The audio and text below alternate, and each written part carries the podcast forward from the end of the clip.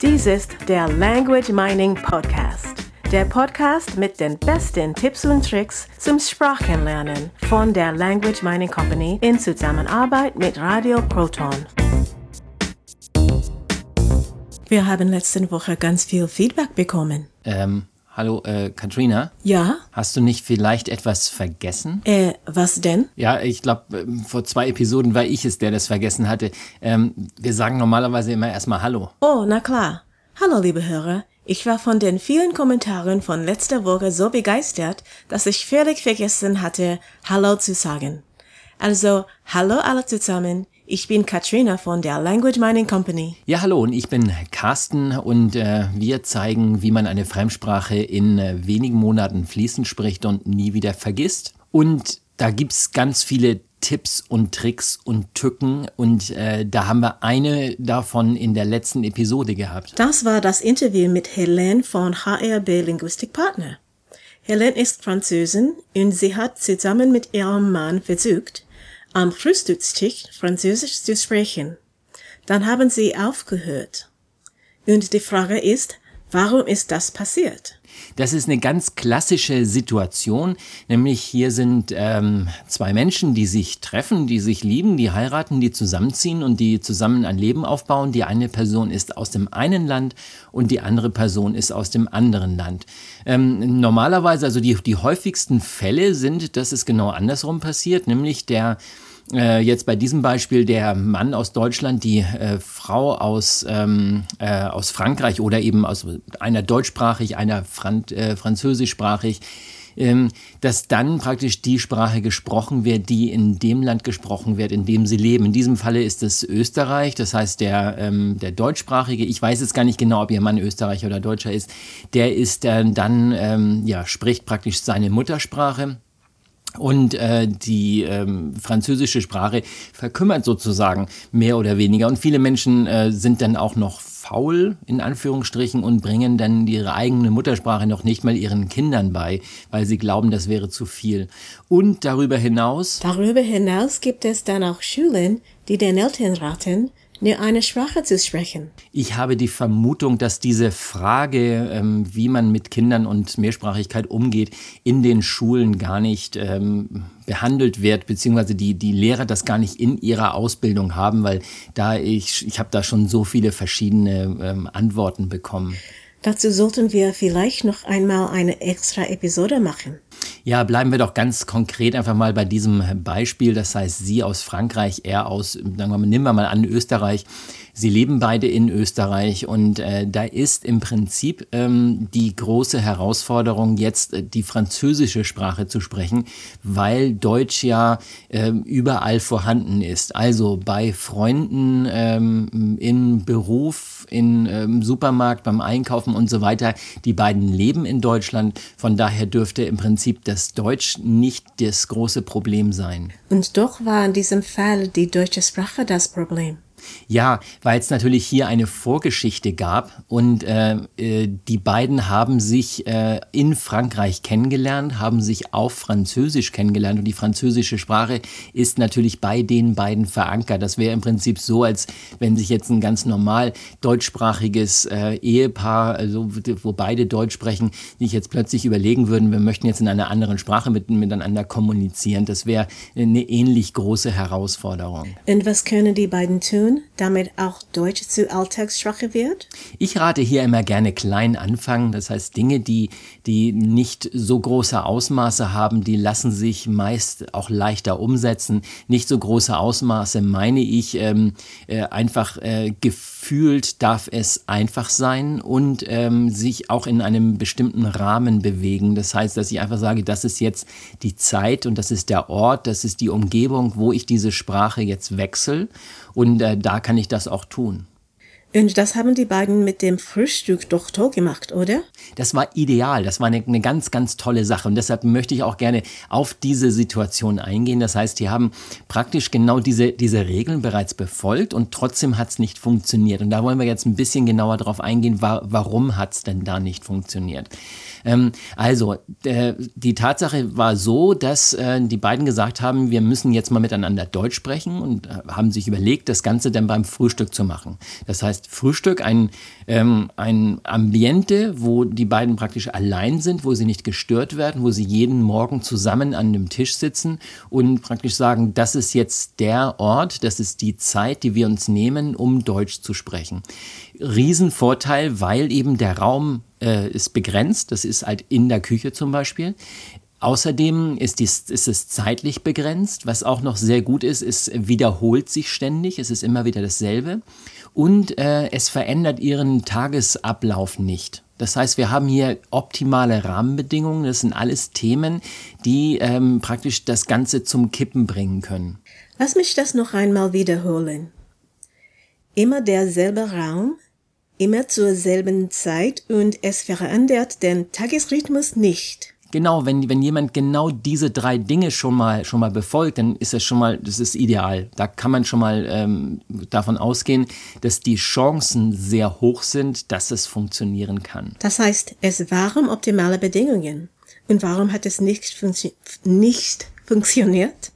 Da müssen wir so ein bisschen in die, in die Gehirnforschung rein, denn das hat ähm, viel damit zu tun, wie unser Gehirn tickt.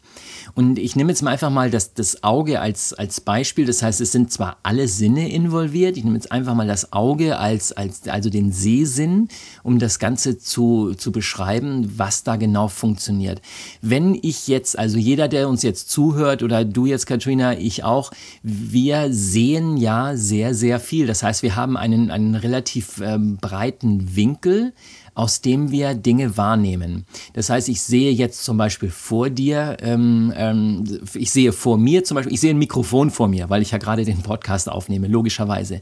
Und äh, auf der linken Seite ist ein Fenster, auf der rechten Seite ist eine, äh, Seite ist eine Wand. Das Fenster hat einen Fenstergriff, an der Wand hängt ein Bild. So, diese beiden Dinge nehme ich zwar wahr, das heißt, mein Auge lässt diese Dinge hinein in meinen Kopf, weil praktisch es ist ja nichts anderes als ein Licht, das durch die Linse, das bei mir ähm, im Körper Auge heißt, praktisch hineinkommt, dort in elektrochemische äh, Impulse umgesetzt wird und ans Gehirn weitergeleitet wird. So, was ist jetzt der Unterschied zwischen dem Mikrofon, das ich ganz deutlich vor mir sehe, und den Sachen am Rand? Ganz einfach, mein bewusster Verstand hat jetzt im Moment, wo ich das Wort Mikrofon benutzt habe, den Fokus auf dieses Mikrofon gelegt und sieht ähm, praktisch links und rechts die Dinge Dinge nicht mehr, weil sie sich nicht verändern, nicht bewegen, weil sie keine Gefahr für mich darstellen und so weiter. Würde jemand das Fenster öffnen, würde das Bild von der Wand fallen, würde sich die ganze Situation ändern, nur es bleibt alles äh, so, wie es ist. Und was hat das mit dem Frühstück zu tun? Das ist relativ einfach, denn alles, was unser Auge wahrnimmt und praktisch als Licht durch unser Auge zum Gehirn weitergeleitet wird, wird mit der Sprache verankert, die ich in diesem Moment spreche. Konkret heißt das, wenn, jemand beim Frühstückstisch, am Frühstückstisch sitzt, dann ist alles das, was um ihn herum passiert, äh, praktisch mit dem verankert, was er gerade tut. Und äh, Ganz, ganz konkret würde das, würde das so sein, wenn ich den Kühlschrank umstelle oder, ähm, keine Ahnung, den Wasserhahn abbaue, dann schmeckt mir das Frühstück nicht mehr so wie vorher, weil auch dieser visuelle Eindruck praktisch mit dem Geschmack des ähm, frischen Croissant oder was ich auch immer da zum Frühstück habe, verankert ist. Es ist ein bisschen weit hergeholt, ein bisschen übertrieben, nur diese Dinge verändern praktisch die, das, was ich während des Frühstücks tue, was in der Regel Deutsch sprechen ist. Sie können doch beim Frühstück nicht viel verändern, oder? Doch, Sie können sehr, sehr viel verändern. Und zwar ist die einfachste Methode hier, sich umzusetzen. Denn nämlich, wenn ich äh, den, den Ort, den Platz wechsle, wenn ich mich woanders hinsetze am Frühstückstisch, dann sind die Eindrücke anders. Das heißt, das Licht fällt anders ähm, in, über mein Auge, ähm, in, also in, fällt anders ein. Ich, mein Gehirn verarbeitet das ganz anders. Ich sehe natürlich was völlig anderes. Ich sehe jetzt nicht mehr, wie jetzt hier in meinem Beispiel zum Beispiel, nicht mehr links das Fenster und äh, rechts äh, die Wand, sondern ich könnte mich so umsetzen, dass äh, hinter mir äh, die Wand ist. Und jetzt sehe ich plötzlich das Fenster von vorne. Das heißt, ich habe hier ganz andere visuelle Eindrücke. Und diese, diese Veränderung ähm, ist praktisch, es ist nicht die Veränderung, es ist praktisch so, dass nicht mehr die alten Bilder mir sagen, also meinem Gehirn sagen, du bist jetzt im Deutschsprachrhythmus, sondern diese veränderten Bilder sind zwar am Anfang ganz neu und ganz anders, nur dadurch, dass ich jetzt anfange, eine andere Sprache zu sprechen, verankert sich dieser neue Blickwinkel mit der Sprache. Wenn ich Französisch spreche, sitze ich auf dem einen Stuhl. Und wenn ich Deutsch spreche, sitze ich auf dem anderen Stuhl. So, so einfach das klingt, das ist genau die Lösung. Das ist genau die Lösung, um praktisch visuell, den visuellen Sinn daraufhin zu trainieren. Das heißt, wenn du diesen Hintergrund siehst, dann äh, ist das und das, so und so. Du hast auch noch von anderen Sinnen gesprochen. Das war jetzt der Sehsinn. Und was ist mit dem Hörsinn? Ja, das Einfachste wäre natürlich, den, äh, den, den Blick woanders hinzurichten. Das heißt, ich könnte mir zum Beispiel überlegen, beim Telefonieren mit, äh, mit deutschen Kunden schaue ich genau äh, auf den Computer, zum Beispiel nach oben auf die Kamera. Macht immer Sinn, ein bisschen nach oben zu schauen, weil dann auch die ganze, ähm, die, die ganze Pose, der, so, wie man sich, sich hinsetzt, hat eine Wirkung auf das Telefongespräch. Also immer aufrecht sitzen macht am Telefon sehr viel Sinn, weil die Stimme dann viel deutlicher und klarer rüberkommt und äh, das Telefon Telefongespräch einfach, einfach besser wird. Ähm, äh, und dann zum Beispiel beim ähm, Telefonieren mit, mit England oder mit einem englischsprachigen Ausland, mit Französisch, wo wir gerade beim Thema Französisch sind, dann natürlich äh, nach draußen schauen oder vielleicht nach rechts oder irgendwo anders hin, vielleicht auch in die Decke, was gerade äh, passt in diesem Moment. Das Gehirn gewöhnt sich darin, dass die Fremdsprache von der einen Seite kommt und Deutsch von der anderen. Gibt es da Vorteile oder Nachteile? Den Hörsinn kann man, kann man ganz leicht ähm, beeinflussen, indem man sich einfach, äh, dem sich beide so umsetzen, dass sie nicht mehr ähm, so sitzen, dass zum Beispiel die Frau die Stimme des Mannes von links hört, sondern jetzt von rechts. Also dass praktisch dann sich ähm, nur einer umsetzt und, und der andere sitzen bleibt, also dem das vielleicht keine Schwierigkeiten macht, die Fremdsprache, die Sprache zu wechseln. Oder ersetzen sich wirklich beide um, äh, dass dass ähm, praktisch jetzt der Mann die Frau von links hört statt von rechts und ähm, eben andersrum genau das Gleiche. Dass also praktisch der auditive Sinn ähm, sozusagen schwankt von der einen Seite auf die andere. Wir hätten jetzt den Sehsinn und den Hörsinn. Es gibt auch noch die Kinästhetik, also die Bewegung und das Gefühl. Ja, das ist ein, das ist ein kleiner Unterschied hier. Ähm, das ist auch so, wenn, wenn äh, das ist schon bei, bei, bei Kindern so, die praktisch an einem äh, in einer Familie aufgewachsen sind, wo, wo es immer feste Plätze gab am, am, am Tisch und wo die immer an derselben Stelle saßen. So hat natürlich dann, wenn der Vater zum Beispiel die Autoritätsperson war, in, in der Familie immer auf der rechten Seite gesessen hat, also von dem Kind aus gesehen, dann äh, ist die Stimme des Vaters sehr viel überzeugender, wenn sie von rechts kommt, ganz gleich in welcher Situation. Das Gehirn gewöhnt sich einfach an diese Dinge. Und das ist mit der Sprache genau das Gleiche. Das heißt, wenn ich eine Sprache immer nur von einer Seite höre, dann ähm, ist es ähm, sehr viel ähm, einfacher, sie auch von der Seite wahrzunehmen und das Gehirn glaubt dann, also macht sich selber vor, dass es die Sprache dann auch besser verstehen kann. Ich würde sowas ganz ähm, explizit machen, zum Beispiel beim Telefonieren, da vielleicht den, den Hörer auf der rechten Seite, wenn, es, wenn ich es gewohnt bin, mit dem rechten Ohr zu telefonieren, dann würde ich zum Beispiel den, äh, das Telefongespräch auf Deutsch rechts machen und äh, auf Englisch links. Ähm, ja, das wäre zum Beispiel auditiv eine Möglichkeit, um das, ähm, das zu verändern. Hier einfach mal ein bisschen selbst beobachten und dann ähm, mal schauen, was funktioniert, was geht, was geht nicht und so weiter.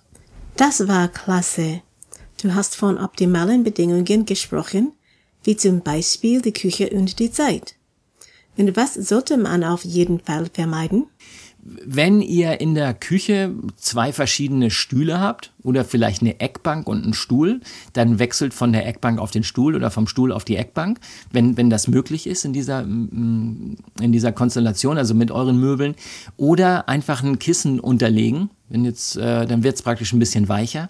Dadurch verändert sich ähm, das Gefühl, wie ich am Tisch sitze. Man kann natürlich das Ganze bis zum Exzess treiben, dass ich jetzt plötzlich das Messer nicht mehr in der rechten, sondern in der linken Hand habe, dass ich einfach gefühlt einfach eine ganze Menge Dinge verändere. Mit dem Kissen funktioniert es ganz toll. Das heißt, ich sitze weicher und dadurch, dass ich praktisch ein anderes Gefühl habe, ist das alte Gefühl, also das alte gewohnte Gefühl von dem Stuhl, von, dem, von der Sitzunterlage, von, dem, von der Rückenlehne und so weiter, ist nicht mehr da und äh, triggert praktisch dann nicht mehr die deutsche Sprache, sondern jetzt die französische, wie in diesem Fall. Ich würde grundsätzlich immer aufpassen mit allem, was den Tagesrhythmus verändert.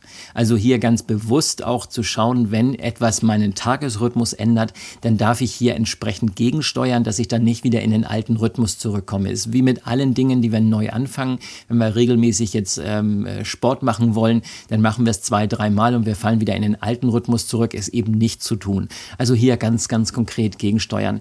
Ähm, ja, zu viele Dinge verändern, dass das äh, wirklich in kleinen Schritten anfangen. Ich hatte eben gesagt, ja, ein bisschen umsetzen, äh, das Kissen, darauf achten, dass die Stimme von der anderen Seite kommt und fertig. Ähm, bitte statt der Küche nicht unbedingt das Wohnzimmer nehmen. Ich gehe jetzt mal davon aus, dass in der Küche man eher allein ist, also unter sich und in der, ähm, im Wohnzimmer, da fäng, empfängt man Gäste, da kommt mal ein Nachbar, da kommen Freunde vorbei.